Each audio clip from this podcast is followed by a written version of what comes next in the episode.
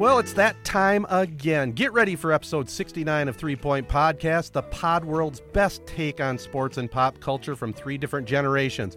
We are not up to one point two billion downloads yet, but quite a weekend for the Avengers. What do you think, guys? Was that uh, was that worthwhile? I know, I know, Matt, you uh, tuned right into it, didn't you? Went to the movie theater. I mean, I, I don't know if we want to save this for Ted Entertainment tonight. I haven't seen it, but... yeah, made a ton of money. I do know that. We'll save our deep dive for Teddertainment tonight. Yeah, we we know that Matt hasn't seen it because he tells everyone in the world that he hasn't seen it. I, I haven't. I'm not that mad about it. Well, we're, we definitely have a couple big topics when we do get to Teddertainment tonight. That's a little tease for our listeners because we had the big Avengers weekend open, and of course the big. Uh, What do you call it? The big battle on Game of Thrones. The Battle of Winterfell. There you go. Well, just to set the stage here, I'm Ted, the incredible bulk of Sportsnet Michigan and Z ninety-two point five Radio in our Three Point Podcast studios here in the heart of Owasso, Michigan. Also joining me here, our youngster, Jared Fattel from West Michigan. He's our young guy, like I said, college student at Grand Valley State University now on summer break. If you had to be one of the Avengers, who would you choose? I think it probably would match up to keep with the like generationals or generational talk that we have on here. I'm probably like Spider-Man because he's like a teenager. Yeah, Spider-Man was kind of cool in this flick too. Short appearance, but uh, I liked it. All so right. you, so I not to jump on uh, or step on the toes of Entertainment tonight, but you did go to the theater to watch it. I did, and uh, I'll definitely give you details on that. I know you did as well. And Matt, since you didn't go, do you know any of the Avengers, and who would you be? I know some of them. I've seen the first two. I haven't seen the last two, counting the current one. Uh, and I like the Iron Man movies. So, I don't know, I guess Iron Man. So we have Iron Man, Matt Burns, checking in from E S P N in Charlotte, North Carolina. Our advertising partners include Advanced Elevator, Sheridan Realty and Auction Company, Rivals Tap House and Grill, the Corunna Connection, and Card Service Michiana. Also, we want to thank our website partners, Sports Radio Detroit, and our friends at Midwest Sports Network. A lot in sports, too. The N F L draft took place. Are you happy with the Lions? Well, we'll break it down for you. And the N B A playoffs has really cranked into gear. A lot of stories there. And as I mentioned, we'll have entertainment news and much more. We'll get it rolling right after these messages from our Three Point Podcast partners. Rivals Tap House and Grill is the area's go-to spot for the best in food and drink. Meet up with your friends and catch your favorite sporting events on over twenty high-def flat-screen T Vs. And our one hundred twenty inch projection screen. Rivals can handle your large or small parties and is an awesome spot to put on your fundraising events. Weekly food and drink specials including gourmet burgers, wings, pizza, homemade soup, and salads. Rivals also stocks a large selection of craft and domestic brews. Rivals Tap House and Grill, the official gathering spot of Three Point Podcast, located on the corner of Shiawassee and M twenty-one in Corunna.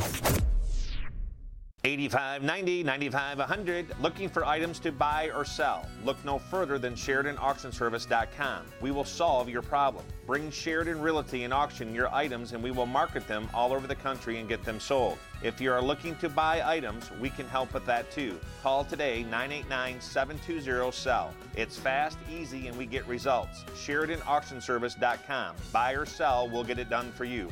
Call nine eight nine, seven two zero, S E L L. You'll do better with Sheridan. It's Thursday night. There the Lions are. Pick number eight. And who else is on the board but Ed Oliver? The player that we have been – that's what I love about the N F L draft and the over-analysis of it is that we sit there and we hype up a guy for eleven out of the twelve months, and then the last month we get kind of bored of it. So we just forget about it. Ed Oliver was the number one pick consensus for like basically the whole college football season, and then he just gets forget, forgotten about. But you knew the Lions were going to find a way to screw this up, similar to how I felt when I went to the casino on Sunday. So for those who don't know, my luck has been just absolutely terrible lately. I had twenty-five bucks stolen from me by a stranger. And get this, before we went to Avengers Endgame, I got twenty dollars out uh, at Walmart, so we snuck in some candy, you know. Of course. And I got twenty bucks out from Walmart because we hit, we were going to Rick's later in Ann, Ann Arbor, and you need to pay with cash to get in.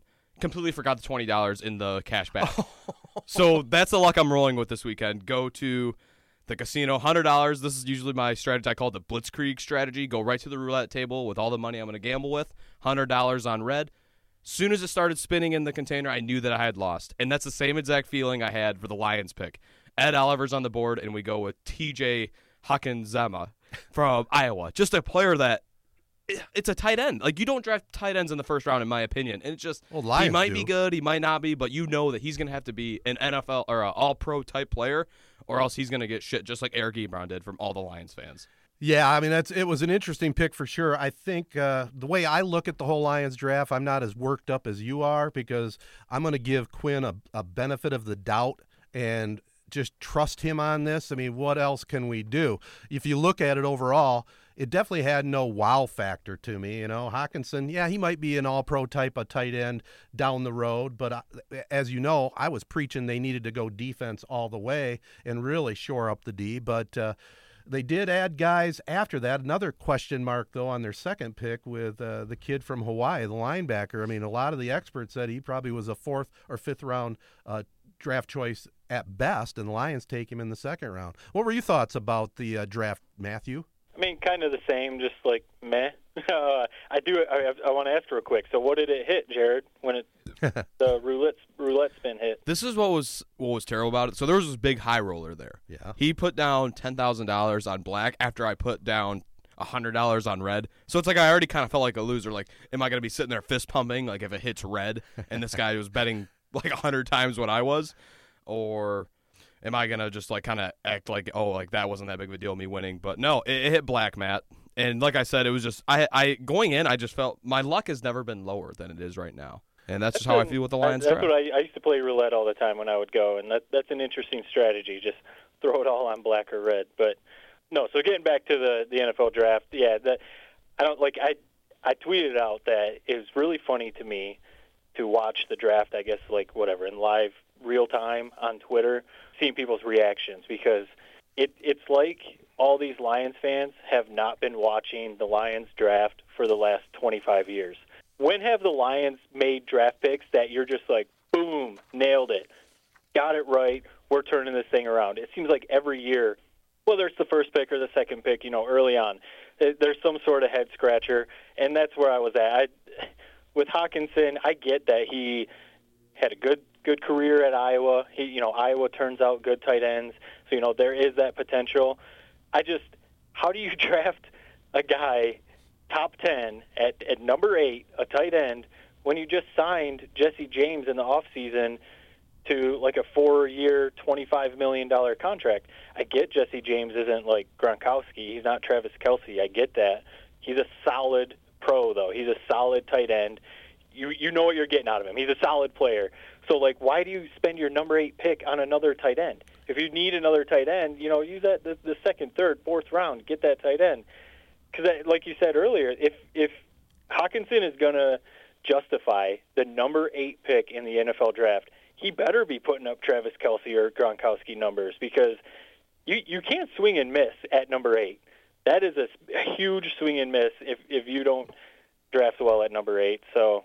But at the same time, it's the Lions, so it, it doesn't surprise me. Well, yeah, I mean, there's obviously some strategy to it with the front office. I mean, he was the Mackey Award winner as the best tight end, and, you know, giving uh, Stafford another weapon along with James, you know, with their wide receivers, maybe they were, they were looking at it like, hey, we're just going to shore up our offense with this first pick and then solidify the defense with the next four or five picks. But to Jared's point, I mean, yeah, Oliver was available. I think the Lions probably were looking at Josh Allen, who went just the pick before, yeah. and uh, it was a head-scratcher for sure. It just it reminded me of when Donovan Mitchell was sitting on the board and we decided to pick my favorite player, Luke Kennard.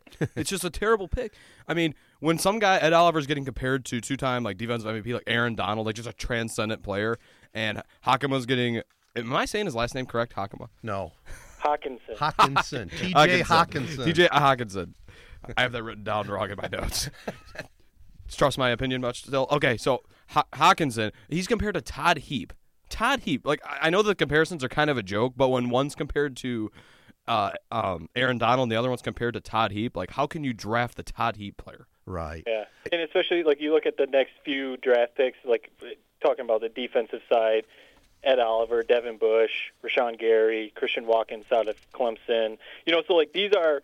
you know, potential. We have no idea how these guys' careers are going to play out, but the potential in those defensive players is there. And, what, like, my whole thing was you made some moves on defense, Trey Flowers, Justin Coleman at corner, and you've still got some solid guys coming back, Slay, and hopefully Jared Davis takes the next step at, at linebacker, that, like, you could really make, like, that number eight pick, if you if, if Ed Oliver really is being compared to Aaron Donald, that would be that would turn that defense into maybe one of the best defenses in the N F C. Instead, you get like generic white guy tight end, and like I said, he may end up being all pro, may end up being a great player, but but man, it, to me, it just seemed like a project type of thing. Like, is next year his rookie year? Is he going to be all pro? Uh, I don't. Maybe. I mean, how often are rookie tight ends that great? I mean, Gronkowski maybe, but he's like he's the best tight end ever probably. So, and I know I've I've talked about before. Like, I I don't ever want to see Michigan players go to the Lions, and it's I'm kind of like joking, but at the same time I'm serious because of the Lions' history as a probably one of the worst franchises in all of sports. I would, I don't want to see my favorite players from Michigan go and like waste their career with the Lions like Barry Sanders and Calvin Johnson did. So like the Devin Bush thing, I was like, man, I, I don't want to see the Lions draft Devin Bush. But that was the one I was like, man, if you put Bush next to Jarrad Davis and then bringing in Trey Flowers, that could be three really athletic guys that are fast and can get after the quarterback. And even Ed Oliver too. So I just, there were...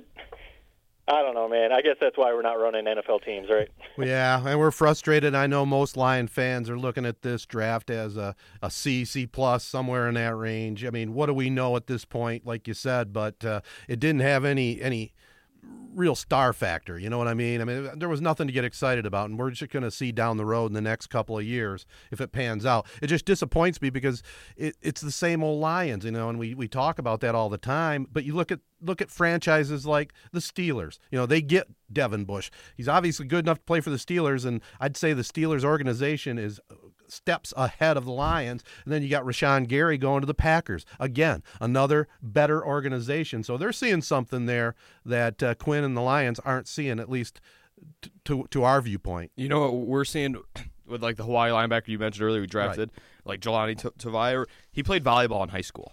I mean, do we need a football player that played volleyball in high school? Do we need to know more? And he's had, like, problems off the field. That, like, a player like Rashawn Gary, like, his problems really are no, nowhere near. Like, he might not have a motor. Right. It's, like, it's just a joke. I Hopefully it works out, but just uh, it sounds like all three of us are in agreement here that we don't really see. We're not overly thrilled with the Lions' well. choices. Yeah, and the other thing, and from my viewpoint, is, yeah, okay, that's nice, a, a linebacker from Hawaii. But if I'm looking at college football, and the whole point is to play, get into the playoffs, win national championships, be in the top ten, Uh, wouldn't you be better off going to some of those bigger pro- programs? You're going to find a diamond in the rough, but you're usually it's usually in the lower rounds. Yeah, I, I saw people kind of like joking around, like saying, if you just want to like, if you have no idea who to draft, just draft someone from Clemson or Alabama. You're probably going to be okay. So right, like even someone from like the A C C, you know, from Florida State, even or even Florida, something like that, from the Big Ten, Penn State or Mich- Michigan State, you know, whatever, from a bigger school than Hawaii. Like, if you have no idea, just play it safe and draft someone from a Power Five conference because this kid may end up being really good, like you said. But, yeah, he had off-field issues. I think he had sh- shoulder Some surgery. Some injuries, yeah. Last season. So, like, I don't know.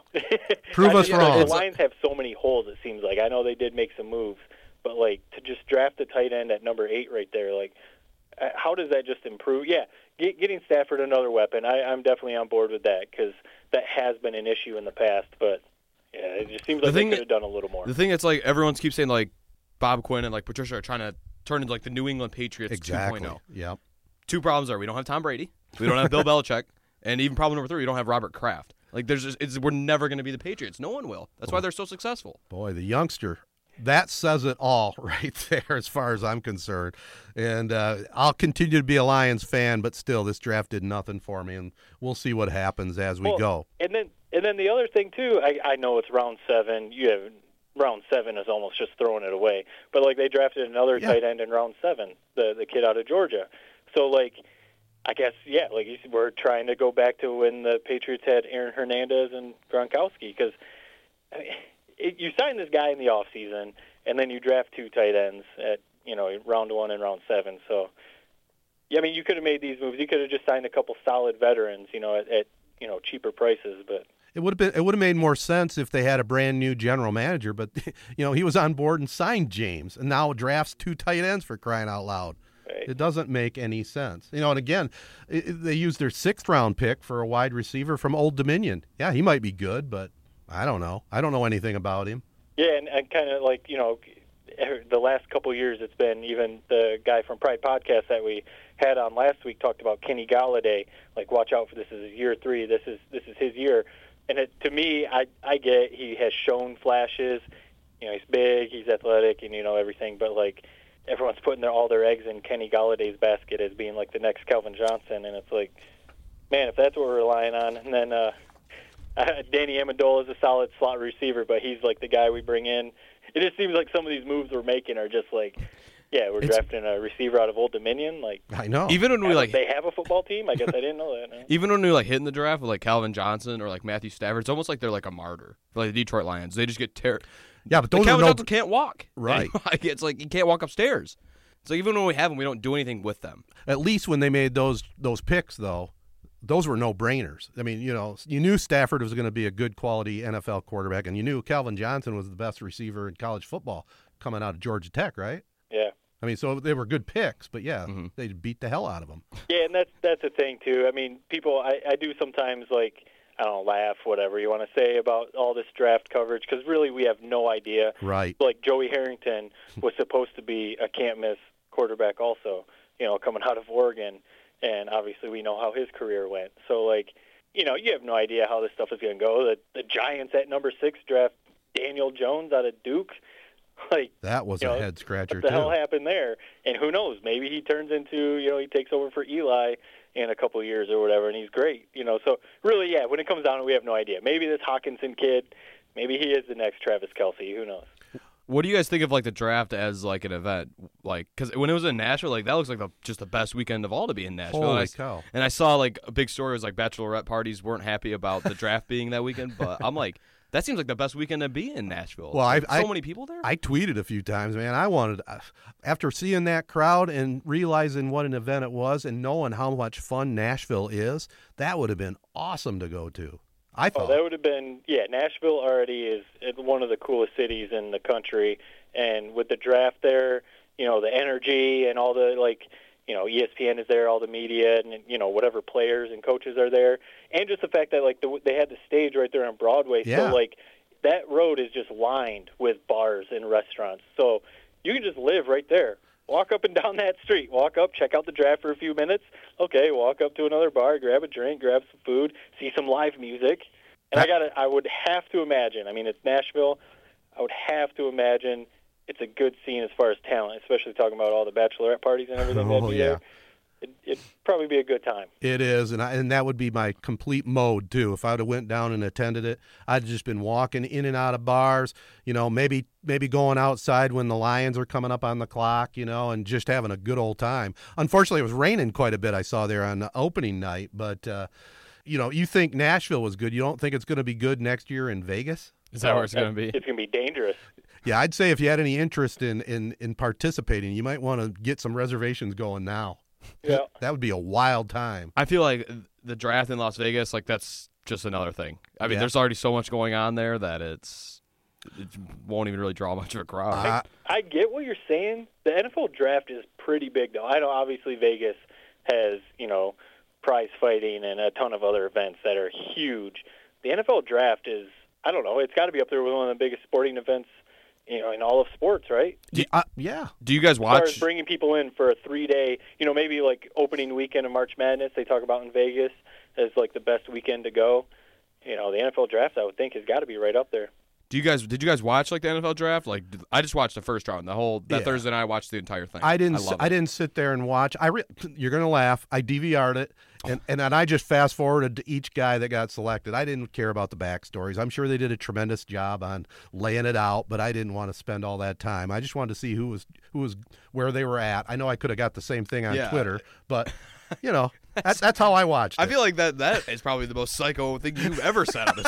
With, like, the whole point of watching is, like, the live effect. Like, oh, like, we're about to see this guy's, like, dreams, like, meet reality, oh. like, in two seconds here on live T V. Like, that's the whole point of it. Okay. In yeah, my eyes. Speaking of that, I don't know. Do you guys think it's cool seeing, you know, like, Chase Winovich posted the video of, like, when he got the call from New England, and a ton of other players post, you know, videos like that. You see yeah. Sean Gary, you know, gets really emotional when he got the call. Do you think that stuff is cool? Like, does it make you think, like, man, I can't can't imagine what that would be like?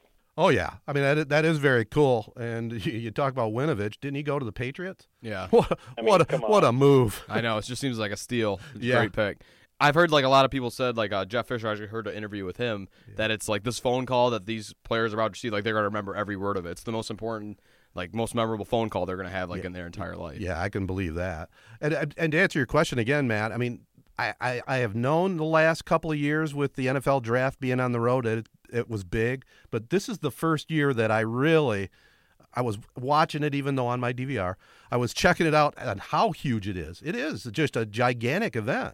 Yeah, I mean, it brings a ton, especially when it's in a city like Nashville or then Vegas. Right. I was in Chicago last year, so it was a big crowd there. But Vegas, it's going to be pretty wild, I think. Well, before we get to some N B A talk, uh, I do have a question for both of you guys, just your gut feel. Do you, do you think uh, Kyler Murray is the real deal? Was that was he worthwhile to be the overall number one? What do you guys think? I, I think so in this draft. I mean, there just wasn't a whole lot of quarterbacks to be had, and quarterback really is like a game-changing position. And I think that going into Cliff Kingsbury like system at Arizona, like it just if it's gonna work anywhere, it's gonna work for him in Arizona. So do you have any concerns that he that he might fail? Uh, I mean, yeah, I like I, I mean I'm not like a talent evalu- evaluator here, but if, if someone is just rewriting the record books in college, like that's the first thing I look at. Like same with Dwayne Haskins, but when it, then when you have a player like Daniel Jones at number six, like that's something I don't understand what we see in that guy. Yeah, and I was kind of leaning more towards Haskins. I mean, he's you know again, you you don't want to you don't want to criticize a guy for not being tall, but Haskins is really a physical specimen, and he put up some huge numbers and played you know in a good system himself. I was surprised he slid all the way down to the Redskins and didn't go to the Giants if uh, if Murray was going to Arizona. That surprised me for sure. Yeah, I guess the only thing, I mean, everyone's heard this stuff about Kyler Murray. Uh, you know, the only thing, like you said, Jared, I think for Kingsbury's offense, he's probably a perfect fit. But, you know, he is kind of small. So, like, if he, you know, like what happened with R G three, you know, hopefully he doesn't get running around and get banged up because, I mean, Cam Newton is basically a linebacker playing quarterback, and, and the hits are starting to take a toll on him. So you can only imagine a guy, I think, they, you know, he's listed at like five nine, Kyler Murray. So, yeah, uh, you know, hopefully he doesn't get scrambling around too much. But he's got all the talent, so, you know, we'll see. And, you know, the N F L has changed a bit from uh, from the past. You know, they used to always have the, the, the Peyton Manning-type quarterbacks that would stand in the pocket, you know, but they have adjusted more to the college game, I think, in their overall philosophy offensively. Do you guys agree, disagree? Yeah, I mean, I, when you see a pl- uh, coach in Cliff Kingsbury who was fired in the Big right. twelve after co- losing record, and now he's an N F L coach. I mean, that's what they're trying to do. And I think it's very dumb. But we'll see. I mean, I think Kyler Murray, worst case scenario, he's going to be very, very entertaining to watch for Arizona Cardinal fans. Yeah, and then hopefully he just stays healthy. Well, we'll get into some uh, N B A talk next, but uh, remember, when you're in the mid-Michigan area, stop into Rivals Tap House and Grill. It's the official sports bar of Three Point Podcast. Coming up this coming weekend, we're recording on Monday night. Chi-Town, a very popular band, is going to be there for the weekend. You can check out the N B A, N H L playoffs, the Tigers, and don't forget, coming up Wednesday, May first, it's the first of the month party. one dollar domestic bottles, five dollar burgers, or chicken sandwiches with a side. That's Rivals Tap House and Grill across from Meyer and Corunna. And also, check out Sheridan Auction Service dot com for info on upcoming auctions. They'll have a big firearms consignment sale on May first and bid on farm items from the Ivan Estate in New Lothrop until May eighth. Call Troy at nine eight nine, seven two zero, S E L L for other details or hit them up online, Sheridan Auction Service dot com. So I don't know if you guys were have been watching with with everything else going on this weekend and just, like, getting outside because I don't know what the weather was like in Michigan, but it was amazing down here in North Carolina. Pretty nice uh, here, the too. The N B A playoffs, like you said, in the open, Ted, the, they're really good. The series are actually, you know, we got Celtics-Bucks, Rockets-Warriors. I don't know if you guys were watching the N B A playoffs, but the games were really good, and I can only think that in the Rockets-Warriors game that happened yesterday, we're recording on Monday night, coming down the stretch, it was James Harden, Jared's guy, taking a shot to uh, and being guarded by Draymond Green. How did that make you feel? Because you've voiced your displeasure in the Warriors and Draymond Green, and you're James Harden. Yeah, that's your guy. So, like, were you excited? Were you hoping he made it or what? I mean, I was hoping that he was going to make it, obviously. I hate the Warriors more than anything. uh, the way I view it basically is just the Warriors against everybody else. Somebody please beat them. I don't care if it's James Harden. I don't care if it's the Boston Celtics. Anyone, beat them. Yeah. But, Matt, I mean, at the end of the day, it's only game one. I mean, right. No one really expected them to take game one at Golden State, and it's a long series still. James Harden, I mean, that's always going to be the knock from people like you that he can't, you know, close late in games or whatever, and we'll see. I mean, I just can't wait till he finally knocks off the Warriors and you have to eat crow on this podcast. Well, and the other big story was whether it was a foul or not on Green, and, I, you know, after watching that, there's no way. It was Harden, it, you know, making the contact, trying to force the foul. So I, I thought it was a good no call there at the end. There may have been some other debatable calls in that game. But it's funny, you hate Golden State. What What is it that you hate so much about them? Because I'm on the other other side of the spectrum. I, I like them. I love the way they play. I love the way they move the basketball around. And how can you not like Durant? Okay, so you like Durant, yeah. who just completely abandoned Oklahoma City and burned all bridges there, joined the super team that is the Warriors. So what? You like Boogie Cousins, who and has it, so many technical fouls and just has always been a problem uh, for people. People do not like him. I- I'm okay with Boogie Cousins. You like Jermaine Green, who kicks players in the nuts on numerous occasions. You like Steph Curry, who whips mouth guards at fans, which is, if LeBron did that, Matt would be sitting here raving about how LeBron's just the worst type of person in the world because he did that. And we just forget about that. That Steph Curry did it. You like uh, Steve Kerr, who just you he thinks he's like the smartest man in the entire universe. Everything he does, it's like he acts like he's so like enlightened and he just understands like the political issues in this climate. He like tries to be Greg Popovich, but he's not. Okay. That's but, why I don't like the Warriors. So you don't like the behind the scenes stuff, but what about the play on the on the court other than the green nut kicking? They're fun to watch. I mean, when that's what I mean. They're fun to watch, threes, but it's it's not fun for me to watch them. It it just makes me more angry watching them make threes. Like I could see how, like, objectively, like if you just watch them, like, man, they're entertaining as hell. But me watching them, it's yeah. the worst thing in the world. All right, Matt, you want to break the tie? Yeah. Well, I'm definitely. I I respect. I'm not a Warriors fan because I don't want to see them continue to win every title. But yeah, like you said, Ted, like watching them play, it's kind of like watching the Spurs when they were in their like prime, with Duncan and Parker and all those guys. Like, you can't watch them and not appreciate what they do. And I, I'm a Steve Kerr fan. I do like, I do think he seems like a very smart, enlightened person. I like what he, uh, you know, talks about it with like social issues and stuff. And uh, I met him a couple times at Grand Valley State, so maybe that's maybe that's part of the reason. But uh, I did see his his press conference today. I don't know if you guys saw. He opened it with like he acted like he. flopped, like took a yeah. foul from one of the reporters, and then he like acted like he was complaining about the fouls, taking a little bit of a shot, I think, at the Rockets. But I don't know. I, I mean, yeah, Draymond, um, the whole Michigan State thing, and I mean, the dude plays hard, so I, I can I can respect his game. But what do you guys think about the like the foul situation? Like, to me, Harden in the post-game press conference was complaining about the ref, saying like he just wants a fair chance, and then Draymond's response actually was kind of funny. He said like, he has actually been fouled on James Harden three-point attempts. So that's uh, just kind of funny to think about that. But, like, Harden to sit here to me and complain about refs has to be the most ridiculous thing ever, because I looked it up before we started recording. Harden shot in the regular season eight hundred fifty-eight free throw attempts. The next closest was Giannis at six hundred eighty-six, almost two hundred less. And then, like, the next two were, like, in the mid five hundreds. So, like, two, three hundred more than the next few guys behind him. So to hear James Harden complain about the refs is, like, pretty wild to me. If it was a blatant no call at the end, but like you said, Ted, I think it was just a good no call. Yeah. Play on. It was good defense. But it, it's just hilarious to me to hear them. And then, like, and then just to sit there and complain about the refs because they went fourteen of forty-seven from three-point land. I mean, maybe don't shoot fourteen of forty-seven from three-point land if you want a chance to win. Before you comment, Jared, I was just going to throw this out there. We all could look that kind of stats up, but that's why he's the E S P N man, Matt.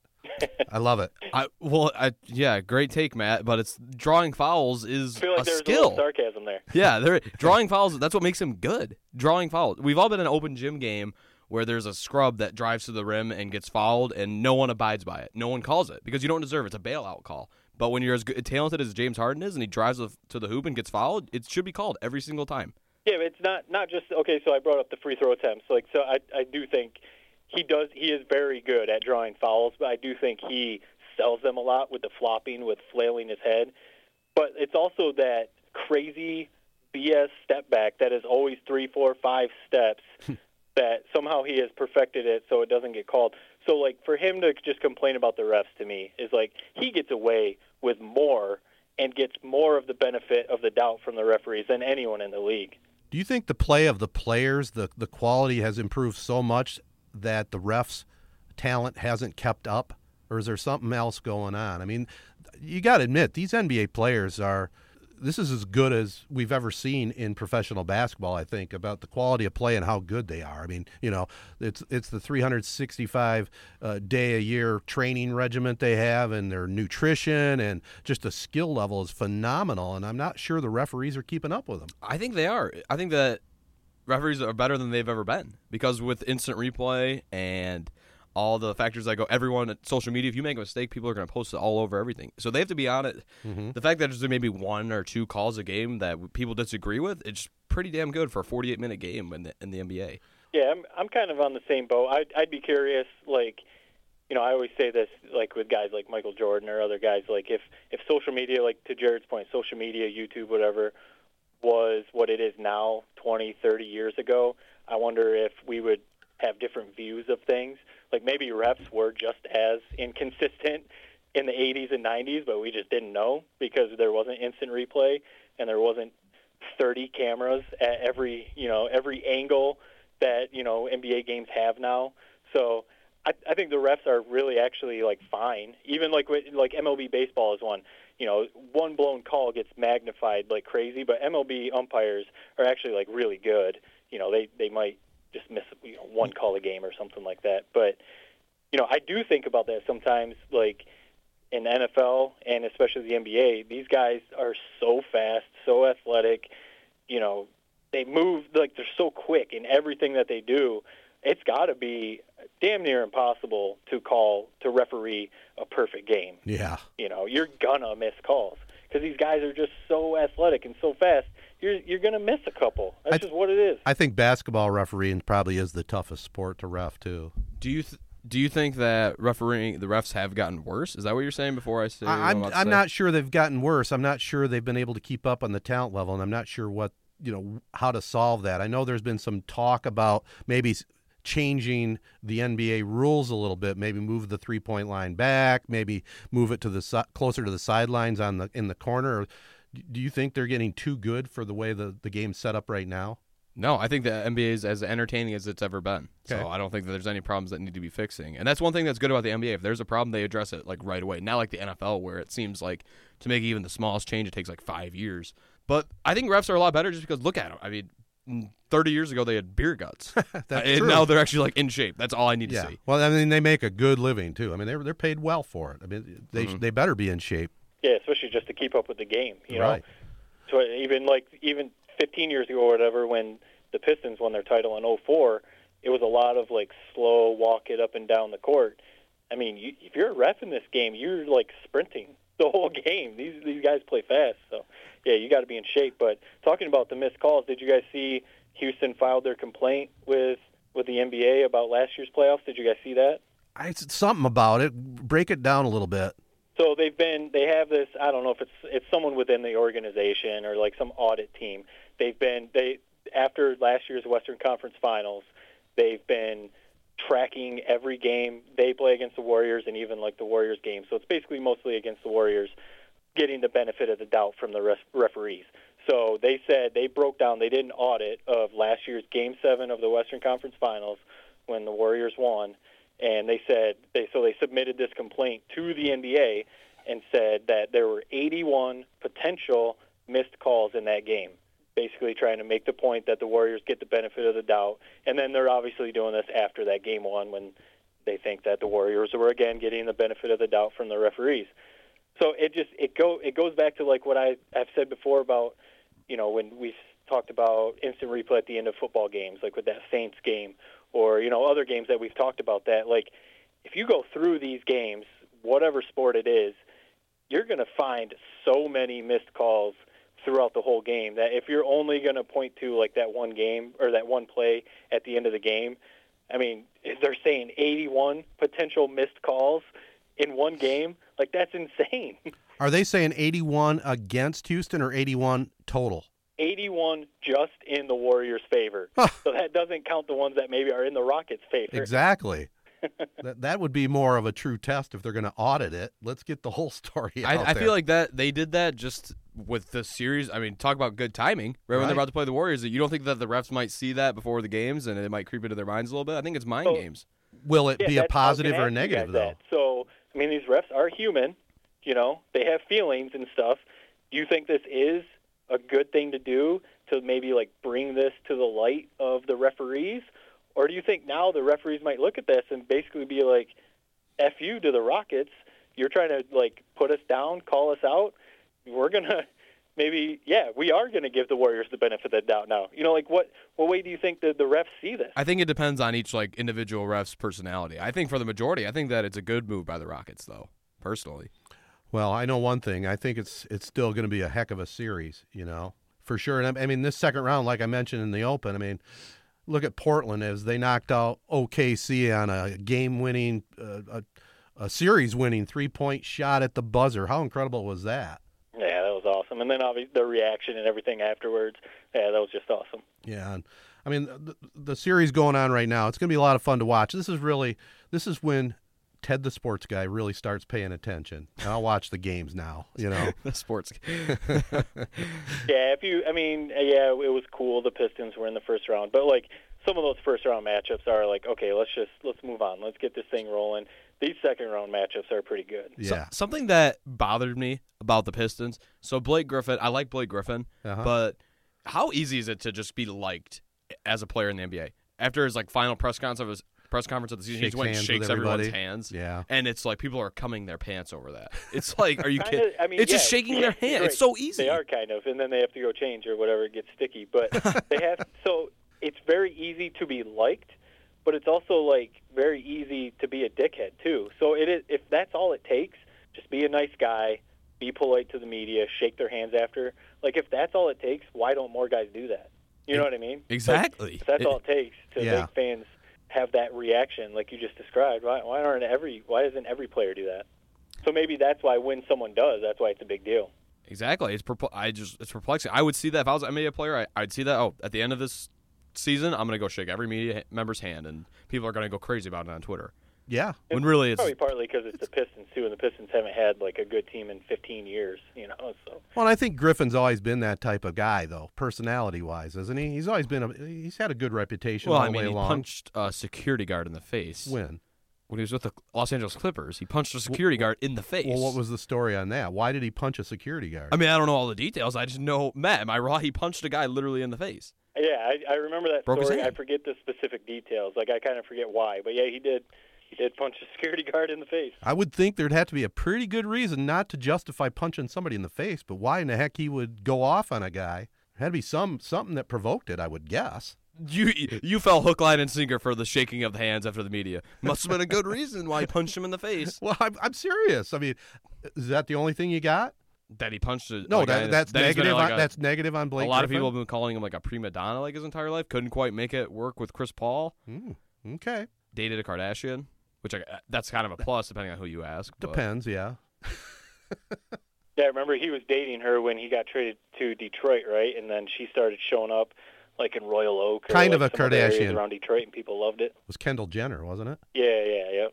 How do you like that for the old guy throwing out Kendall nice. Jenner? What do you think? You really think that the equipment manager really did something that deserved to get punched in the no, face? No, no. Like I said, overreaction. Yeah, you don't punch him in the face. It, punch him hard enough to break your own hand.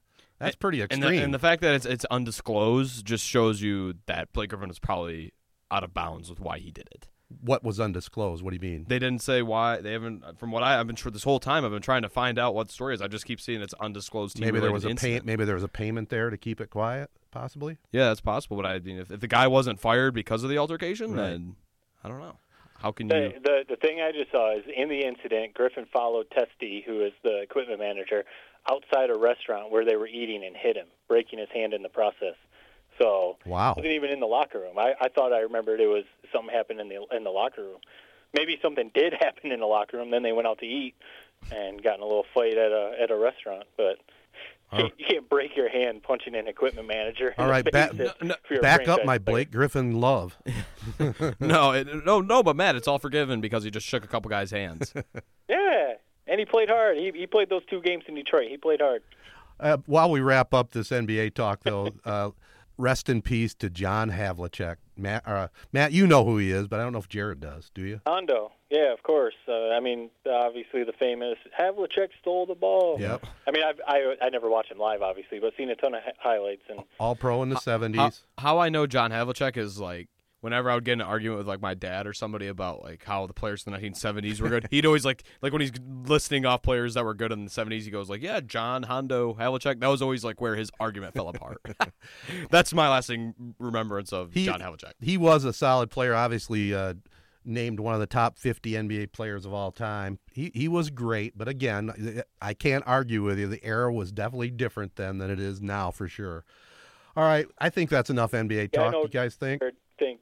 Jared probably thinks that he would get put in the blender if he played in today's N B A. It, that is something that would be really, it obviously will never happen. It'd be really cool to see Jerry West, you know, Havlicek, some of these older guys, Pistol Pete, play in today's game and actually see if it translates. It would be, yeah.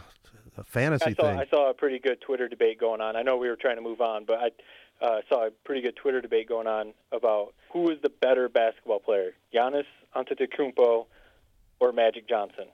Obviously, Magic Johnson is just this legend, one of the best of all time.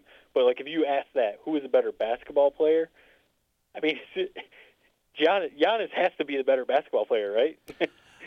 I mean, look at that guy play. I don't think he. I don't think we've seen enough from Giannis this this far in his career to, to quite go that far. But Matt, you know that I'm the first one to jump on an old basketball player and why they aren't as good. They wouldn't like last in today's N B A. And I don't know. You watch Magic Johnson's highlights. I don't think I've ever seen plays like that. Just like him and Pistol Pete are kind of in a league of their own with some of the passes they've made. Yeah, yeah they were fantastic passers without a doubt. And you know, I would say uh, the Greek Freak athletically. You know, his body obviously. Better, but Magic knew how to play the game. And, you know, he, he made all aspects of the game. He wasn't the greatest three-point shooter or jump shooter, but he made everybody else better. Ted, you know? You'll like this uh, transition. Did you see that H B O actually green-lighted a uh, Showtime series about the Showtime Lakers? Ooh. And it's um, the director of, like, Step Brothers, and I can't – his name's – I'm, I'm going to look it up, but the, the director of Step Brothers is the one that's going to be directing of it. Is it a movie or, or a Adam doc? McKay. Uh, it's like a, it's a, it's a doc. Uh, no, it's not. It's a, it's not a movie. It's not. A doc, it's a series. Oh wow! Can't... Yeah, it's kind of like, uh, almost like a Hard Knocks type of series. I like it. I like it. Well, we could have talked about that in the next segment, and we'll get to Tedartainment tonight next. But before we do, Advanced Elevator, they feature top-of-the-line field technicians for installations, troubleshooting, service, and repair of elevators, an area business leader and longtime supporters of the Corunna Public Schools. And they salute Hannah Hollister, who set the school record in the two hundred meters to go along with her two hurdles school record. So that's Advanced Elevator Company. All right, guys, uh, Tedartainment tonight. We're going to get right into it. It was quite a weekend with the Avengers pulling down big money.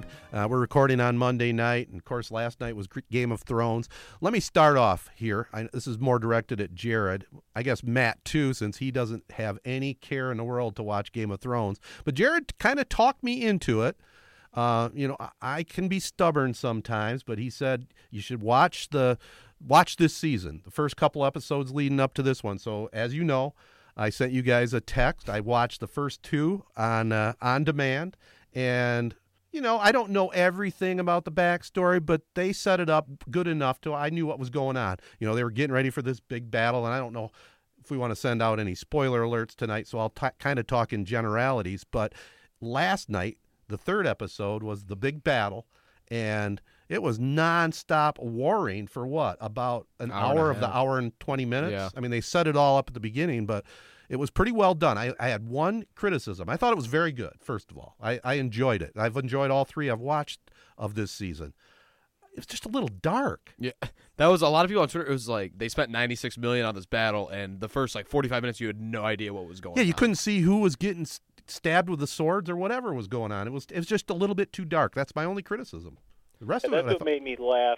You know, I, it's not that I don't have any interest at all in watching it. I'm just, like, so far behind. Maybe I could do, like, what you did and just catch up on this season. But I did laugh. I hopped on Twitter around nine o'clock because it started at nine o'clock, right? Yeah. Yeah, so I hopped on Twitter around then. I was like, I'm curious if people are talking about it. And that's what everyone was talking about. They're having to adjust the contrast on their T Vs and stuff. So I just laughed, shook my head, and said, Enjoy your dragon show. No. See, you know, you notice how he always has to throw like that little like turn of the knife at. It doesn't make you like cool that you oh this super popular T V show that everyone likes. Like I don't like it. That makes me like different. That makes me cool. No, see, I don't. I don't have that mindset. I just it's not my thing, or I don't watch it. So well, well then don't throw out the, the dragon comment at the end of your point. Which you purposely did. You know you did. And I and I have to admit, Matt, the, the dragons were pretty cool. Yeah, yeah, that's what I mean. I've seen a couple little clips that people have posted, and, you know, I I, I know a little bit about it. Like I said, it, I'm sure it is really cool, the special effects and stuff. Ted, are you glad that you've kind of gotten into it, or is it kind of like you would have been fine if you didn't? Well, a little of both, but I'll tell you why I'm glad I, I tuned into it, and I, I kind of wish I would have watched it from the beginning, which I still I plan on catching up on it someday, just like I did with the Breaking Bad thing. I've told you guys about that before. After the whole fad with that, I caught up on that probably a couple years after the fact, and it was just fantastic television. And and I should have known. You know, Jared's been hyping it all up. I've seen a lot of the young guys your age hyping it up. It's it's a big phenomenon, and, you know, I... To tell you the truth, the reason I didn't get into it in the first place, when it first was on, I wanted to watch it, but it didn't interest my wife at all. And I we, I watch a lot of T V with my wife, so the, the, that's kind of what I've slid into. She had no interest in it, and there's only so much T V time, so that's why I didn't get it in the first place. I told her last night, I said, hey, you're going to have to watch some Home and Garden because I'm going downstairs at nine o'clock and watch Game of Thrones. And that's how I did it. So I enjoyed it, but I was going to tell you, Matt, the reason that uh, it's not a surprise to me that it's very good because it's an H B O series. Nobody oh, right, does right. these series like H B O. I mean, I'll just, I, I, and the other thing is our cable system now, we have Spectrum. And when we were Charter before, you could go on on demand on H B O shows and you might, like, it might be the fourth season that they're airing live, and you'd want to catch up, and they wouldn't have season one and two. Now, you go on Spectrum, they've got every H B O series, and going all the way back to, like, the Larry Sanders Show. You can watch every episode just like you can on Netflix. They're all there. So I, yeah, that's nice. It's awesome. And, you know, some of the ones, some of the shows that I recommend, you can keep this in mind, Jared, for for your future viewing. Band of Brothers, I don't know if you've seen yeah, that it's one. Great show. Yep. Great show.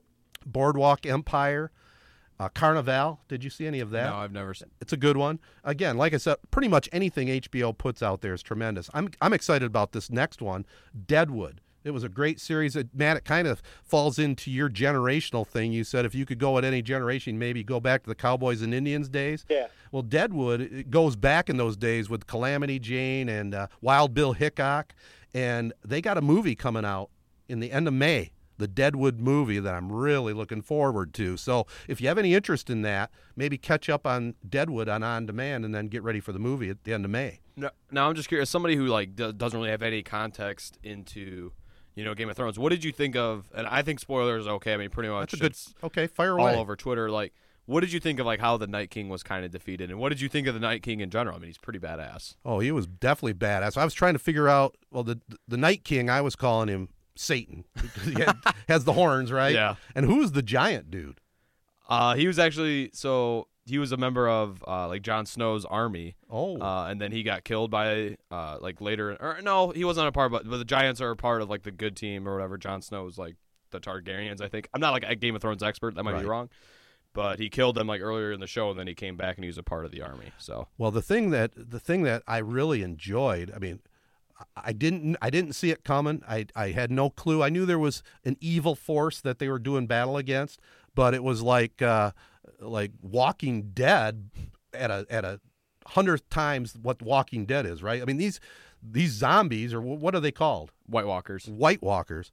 Those are some scary dudes. I know. It's like I was like, how would you ever get out of when he just, because Matt, like you probably don't know, but so the, how the White Walkers work, if they kill somebody, they can like raise them back up, kind of like a zombie would, to join their army. So like midway through the battle, all the people they had killed at Winterfell, like they just raised them up and they joined their forces. Oh, that was freaky. And it's just, it's kind of funny. They're like zombies, but they're actually kind of smart. So like when they set the fire up, they all just kind of start laying across. Oh, yeah. So they could walk, they could walk across.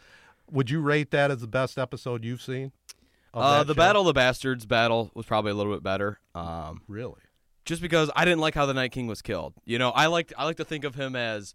he's never, ever going to make like a tactical mistake, which he hadn't up until the very and end. And he made one. Were you happy with the person that uh, killed yeah, him? Yeah, I just kind of wish it would have been he just got bested. Like, he kind of got cheap-shotted in mm-hmm. a way, almost. And I just wish it would have been like a one-on-one battle where he just flat out wasn't as good of a, of a fighter as like somebody else.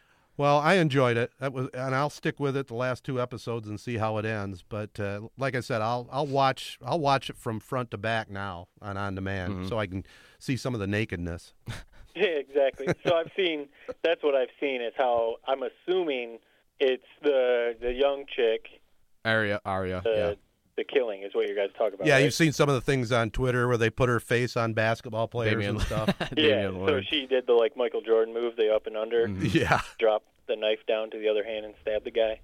Yeah, but I thought I thought it was well done. So it it was enjoyable. The other big story from the weekend, the Avengers, and I know, again, Jared got me kind of excited about it. You know, I mm-hmm. I. I, I was looking forward to it. I couldn't talk my wife into going to it. She was going to go with me, and I went ten o'clock Saturday morning to a matinee here in town. I didn't buy my tickets in advance, but I got there a half hour early, and I'm glad I did because it was pretty well filled in. You know, most people bought theirs online like I know you did, Jared. Did you see Avengers yet, Matt? I didn't, and uh, we did a free screening the night before it was released, and then like two on Saturday morning. Um, for employees to go check it out for free, and I, I probably should have taken advantage yeah, of wow. it, but I, I didn't. You know, I don't think I, we... I know what happened. Like I, I asked, it's kind of funny. We've talked about spoilers. I asked. I have a ton of friends and people who I work with who are huge into the superhero movies and stuff. And I asked a couple at work on Saturday if they had seen it, and they said they had, of course. And I was like, so what happens? I've seen people were like crying. People said it was obviously really good. People were like emotional about it. So what happened? And they were like. Didn't know what to do because they were like, "You, you really want me to tell you?" Like, people have been so like trained not to talk about spoilers, and I was like, "It's it's okay. I, I'm going to see it probably at some point. I'm just curious what happened." So yeah, so you know who didn't happened, make it. Don't I, I don't doubt that it was good because those all of those movies are really well done. I think we should wait a week on the Avengers Endgame spoilers. Uh, okay, I won't give it away. I will say this: it was. And I haven't seen every uh, every Marvel movie. I think there was twenty-two leading up to this, wasn't there? Yeah. I love the fact that you saw, it sounds like you went to the movie by yourself. I did. It's an all-time move. It's a great move. People make fun of me for it. Oh, it's, no. It's the best thing to do. Why not? Well, I don't mind going to the movies alone at all. Yeah. And plus, the bonus, I'm like you. You got pinned in the middle, didn't you? Yeah. Now, how many times do you have to get up in that three One hours? One time, but about so, so there's three hours. So after about an hour, I started to really have to pee. And for the next probably thirty minutes, the middle part of the movie, I was just thinking about, like, my ex-escape plan, like how I got to go pee. Yeah. That's the worst part about having to pee at the movie. If you don't just, like, get up and go, then that's – yeah, the whole time you have to pee, that's what you're thinking about. Right. You're not really, like, even watching the movie. Yeah. But, well, but I mean, did you guys like it? Because obviously it made – well, it's up to, like, one point two billion dollars right now. Mm-hmm. Yeah. Um I mean, obviously, I I don't think I've seen anyone say they didn't like it. Wrapped up that series well. I know they're still going to do more Marvel movies, but did you guys like it? I did. I, I have one criticism on it. I, it's not a major criticism. It, I don't think it needed to be three hours. I thought the first forty minutes were a little bit slow. They were painting the story. I get mm-hmm. that, but they could have sped that up a little bit. But once they got into the action, uh, it it was really well done. Yeah, it was, and I'm curious, like, so you went on Saturday, ten a.m. Was there, like, cheering in your theater? Because it was a pretty awesome theater experience seeing yeah. it. People are wearing costumes, and every time, you know, someone pops up on the screen that they hadn't seen in a while, they cheer. Someone, like, is defeated or whatever. Like, it's cheering, like, throughout the whole yeah, thing. Yeah, I didn't, I, I unfortunately, I didn't quite have that experience. We had a lot of, uh, there was a lot of little kids at the Saturday matinee, if you know what I mean. Parents taking their kids, which was okay. They, I mean, it was fine. And, again, my strategy when I go to the movies, I'm completely like you. Let's face it. If you sit in an aisle seat, you think you really got that much of a worse seat than if you sit in the middle? No, no I, I'm an aisle guy. I don't know about you guys. Yeah, I like the aisle because, yeah, I mean, these the theaters are set up. I don't know how Owasso's is now or, like, where you went, Jared, but a lot of the theaters down here now, it's all those, like, wide Lazy Boys recliners. Yeah. So, I mean, there's yeah, there's not a bad seat in the house, really, except maybe the very front row, but, you know, yeah. And I do like the aisle for a couple reasons. I, I rarely have to go to the bathroom during a movie. I'll make sure that that's taken care of before the movie. But it's a, you can make a quick dash to get popcorn and a refill on your soda, too. Mm-hmm. Yeah. You know, that's why I like the aisle. Yeah, we were in the recliners, and that's what made the exit uh, a little bit tougher. Everyone's, mm-hmm. you know, got to they had like a button like zzz, like oh, right. lowers the seats. Everyone had to do it. And then actually when I came back, I accidentally walked walked into the wrong row. Felt like an idiot. Got midway, got, mid, got midway through, looked around, and realized they were in the row directly beneath me. Had to walk back through, out, and then back again. Now let me ask you ask you this, Jared. I know Matt brought it up too, and maybe I didn't quite get as emotional as, as a lot of people, since I haven't watched all the movies and really, you know, dialed into their individual characters other than watching them in that movie. Did you did you cry? No, my two of the friends I came, I went with were crying, and it's.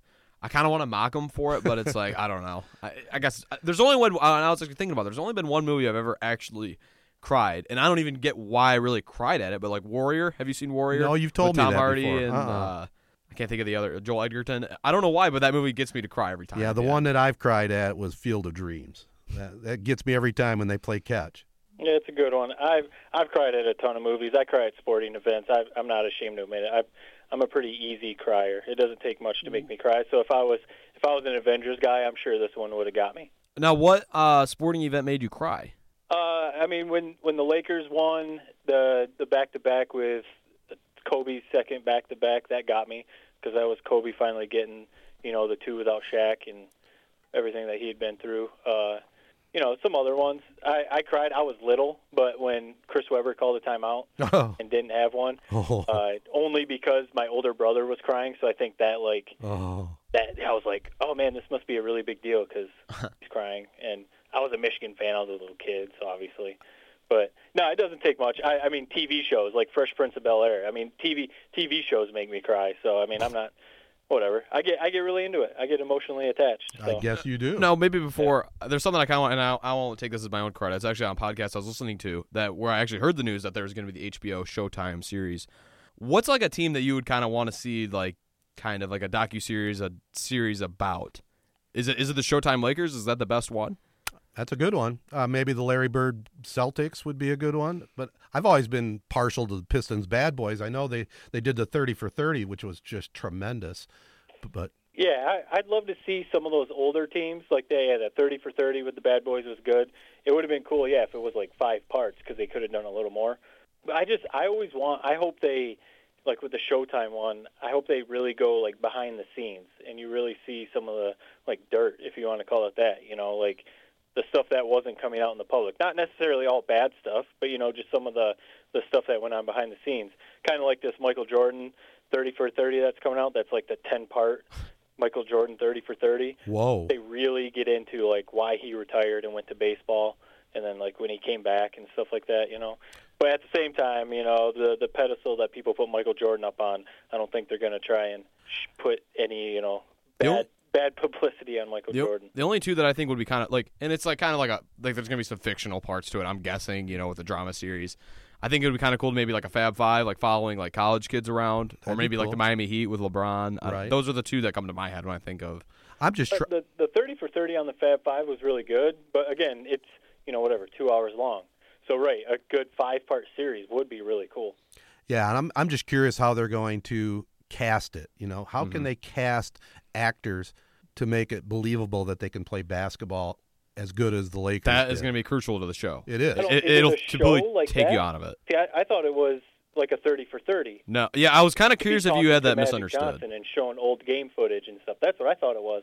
No, it's going to be like a like, like, a, like a Netflix, series, yeah, right? like a Netflix series type thing, a drama. Oh, uh, okay. That's a concern. Huh. Yeah, because yeah, basketball is kind of tough. You can't have even as much as like we've talked about Hoosiers before. Like it, the basketball is pretty cheesy. Like if you really see, I actually think it, Hoos- it's tough to make it look real. Yeah, but at least it was fifties basketball. Yeah, I see. Like that, I think that's what makes it okay. I think Hoosiers does a decent enough job. I'm actually in disagreement with you there, man. I think that, that one's a it's a good enough in that movie. I mean, I guess yeah, because it's fifties basketball. But so yeah, I guess then Showtime Lakers. It's going to be hard to have someone, you know, move and pass and stuff like Magic mm-hmm. Johnson. Unless they unless they have permission to use actual game film, you know, and it's filmed from a distance and they're out there. I don't know. I don't know how else they could do it. Yeah. You know, and then do the close-ups of the actual actors. I got another tip for you, Jared. You're a Batman fan, right? Yeah, big time. And you've heard me talk about Gotham before, and you're not going to dedicate time to watch no. the Gotham T V series. But if you do get a chance, check out the finale. What happened is it, it takes place ten years after the Gotham series ended, mm-hmm. right? So it's it's Bruce Wayne coming back ten years later, and the villains, just check out the Joker, and, and then you tell me how that stacks up to Heath Ledger, because it was really good. They had the Joker, the Riddler, Catwoman, the Penguin. I mean, it was well done. It's only an hour, so check it out. Professor Gordon. What was it that you called? Inspector Gordon. I'll never live that down, will I? I also had a chance to watch one other show. Uh, just happened to come across it on Showtime. I don't know if either one of you guys uh, li- listen to hardcore rock music. It's like punk hardcore. Have you ever you ever tuned into that? The Screaming Guys, you know uh, what I mean? Like Screamo? A bit. Yeah, kind yeah, of Yeah, I like a couple of Screamo. Like Avenged Sevenfold I like. Okay, but... have you ever heard of a band called Agnostic Front? No. I've heard of them. Yeah, they're they're they're like some of the originals. It's called Agn- Agnostic Front, The Godfathers. It's a Showtime documentary. I just happened to come across it and I stuck with it. It was it was very well done. You know, see how they're doing nowadays, where this whole movement started, and it was pretty good. It's funny, a little sidebar. Had a chance to uh, see Avenged Sevenfold with uh, your cousin Casey yeah. and his dad. Uh, must have been two thousand eleven down at the Palace. That was an interesting show. Seeing Avenged Sevenfold, Hollywood Undead, and some of these other screamers. It was very interesting, but still fun. You know, it's like you guys know, I love concerts. I, I would love to check that out. I don't have Showtime. Ah. You know, we're not quite T V Teddy like you are. That's okay. Um, well, my one question to you, and I kind of wanted to get this off on the table when we were talking about Game of Thrones, but I'll say it now. So when you sent us the photo that you had watched Game of Thrones, this mm-hmm. was a Thursday at about like two p.m. Yes. Maybe this will get you in trouble at work, but... how were you watching these well, in the middle of a work day? See, I wasn't watching it. I actually had just gotten home from my trip. I was down in Indiana on a sales trip and got home two o'clock in the afternoon. Not a boondoggling trip? No, no. And I was uh, I, I worked down in my home office in the basement where my other T V is, where I took that picture. I just thought I'd share it with you guys. I wasn't watching it right then. Is that believable? But on your, um, believable? But on your Spectrum, on, the clock. on your Spectrum, it had like the check mark next yeah. to that. You, and that disappears after, what, twenty-four hours? Yeah, I watched I it the night before. Oh, okay. But I thought you were in Indianapolis the night before. Oh, I guess you caught me on that one. Maybe we're, it was two nights before. Yeah. The check doesn't always disappear after twenty-four hours. uh, but anyway, it was good. Days. Yeah, I enjoyed it. Uh, before, just to ask you guys about, you know, we've talked about spoiling things or whatever. It's obviously with these two events, Game of Thrones and Endgame, a huge, I don't know, talking point, huge issue. Like, where do you guys kind of stand on that? Like, so, Jared, you said let's give it a week uh, on Endgame. Like, I've seen some people on Twitter say, like, so Endgame came out Thursday. Now it's been, we're recording Monday, so it's been three days, whatever, four days. And people have said, like, if you haven't seen Endgame by now, it's your fault. Like, don't go on Twitter if you don't want to see spoilers. Kind of like with Game of Thrones, people said, like, if you didn't watch it, just don't go on social media if you don't want to see spoilers. Like, do you guys kind of, are you on that side? Like, if you don't want to see spoilers, stay off social media? Or yeah. do you think, like, the people who put spoilers out there are kind of dickheads? No, I'm on that side. I, I think the dickheads are the ones that spoil it in advance if they catch wind of, yeah. you know, before it even is out. I think that you're, like, if I see an Avenger, uh, an Avengers spoiler, like, now, I don't think it's that big of a deal. I prefer it if people, I've seen it, but I prefer if people waited maybe until next weekend to start kind of going crazy on Twitter. But with Game of Thrones, when it's like appointment television, like it is at nine, spoilers are, I'm completely fine with spoilers coming out at ten p.m. when it's done. Right, right. And I don't think it's a, it's bad even if you if we're, we were talking about it and said spoiler alert, you know, and just say something that happened. But yeah, yeah I agree with it. It's appointment television. The Avengers, if you if you wait a week, that seems reasonable to me. But but the but the whole key is if you really don't want to know, then stay away from social media. Don't read about it online. I mean, I guess if you happen to come across something on social media, but otherwise it is like fairly easy to not see the spoilers. Yes. Yeah, and I literally had to, I went through and muted on Twitter, like all Avengers, Endgame. Oh, you like, did? Yeah, so that I didn't get it spoiled. You have to show me how to do that. Yeah, could, you can mute anything. You could mute anything Spartan related. I don't, Ted, you wouldn't do that. No, not me. Of course not. But yeah, I just, I, I think it's because I don't watch either of those, so I don't. You know, the spoiler, the whole spoiler thing, I'm just kind of like, eh, whatever. But I've seen some people get pretty uh, fired up over seeing some spoilers. Yeah. Well, I'm that way when it comes to, uh, like, sporting events. If I'm out at a restaurant and can't watch a Michigan game till I get home on my D V R, I get real irritated with certain family members that like to tell me what was going on in that game. And I always do a heads up and say, hey, I'm recording the game. Don't say anything but about that's the Michigan like, that's game. T- like, so say if it's like right after the game, you're out to dinner. Yeah. And you haven't, like, that's, what do you want to talk about? You know, and that you can't be say, oh, we can't talk about this because I haven't seen it. Yeah, you can. Well, you I don't can, think you it's can fair. Talk, if you, it's fair if you if you feel really the need to talk about it. Just say, hey, I'm going to talk about the game. I'll get up and leave. I've actually been at restaurants and sports bars to eat dinner on a Saturday night and had my game D V R'd, and the the game is on in the background, and I will not look at it. Will not what listen. Is you, that's like that's weird. Why is it weird? What are you going to a sports bar? Hey, you know the every well, game everyone's eat- watching. Like I'm just gonna, you know, don't talk about it. I'll get mad if you guys talk about it. Technically, it's not a sports bar, but it's a bar that or a restaurant that has T Vs. Let's put it that way.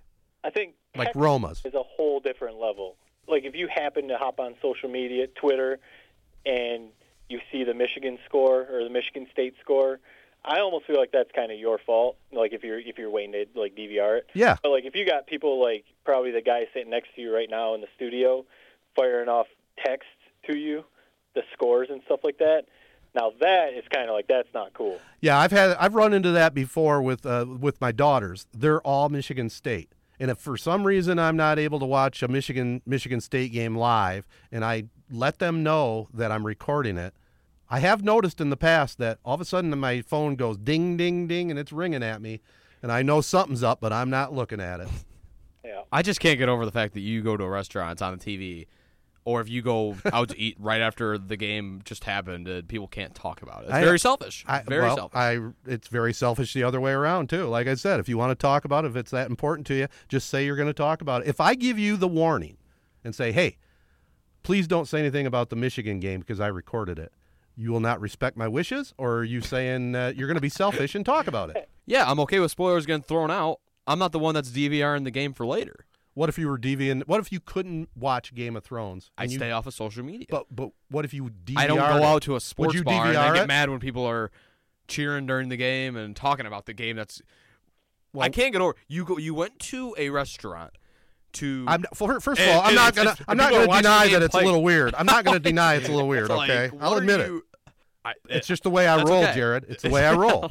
So all right? he's, that, he's that guy, like, whatever, let's just say, goes to Applebee's and, like, tells the the waitress, hey, can you change all of those T Vs off the Michigan game? I've yeah. got a D V R. You would think so, any, but I no. I don't want to see anything. I, I don't go to that extreme, but I will not look at the T V, and I will not sit anywhere where I can hear what's going on. That's commitment. That is. And I will also tell you this. If I do catch wind of it, I, I won't get mad at the person unless it's like a family member that I had just told not to tell me. Why if, you... if it's a fan, somebody in the restaurant, waitress says, hey, how about those Wolverines pulling it out? There's nothing I can do at that point, and guess what? I won't watch it either. See, I don't know why highlights at that point. He keeps looking at me every time he says, I've never spoiled anything for you. I wasn't. I wasn't. I, did I say your name? You happen to be sitting here in the studio with me. Yeah. I don't know. I feel like your eyes are, you're like staring darts through me like I've spoiled something for you. I might make you walk home. That's, let's put it that way. All right, let's wrap this thing up in a moment, guys. But, uh, again, I want to tell our listeners about the Corunna Connection dot com. They know it's great to be gold. Keep up to date on all that is Corunna. The spring sports season is rolling along at Corunna High. So keep up with the Cavs at Corunna Connection dot com. And Card Service Michiana offers credit card setup and equipment for both new and existing merchants. Guaranteed to save you money. If you have a credit card machine, you need to get a hold of these people. No contract, no monthly minimums, or early termination fees. Give a call to five seven four, two three eight, one three nine seven or just contact us here at Three Point Pod for details.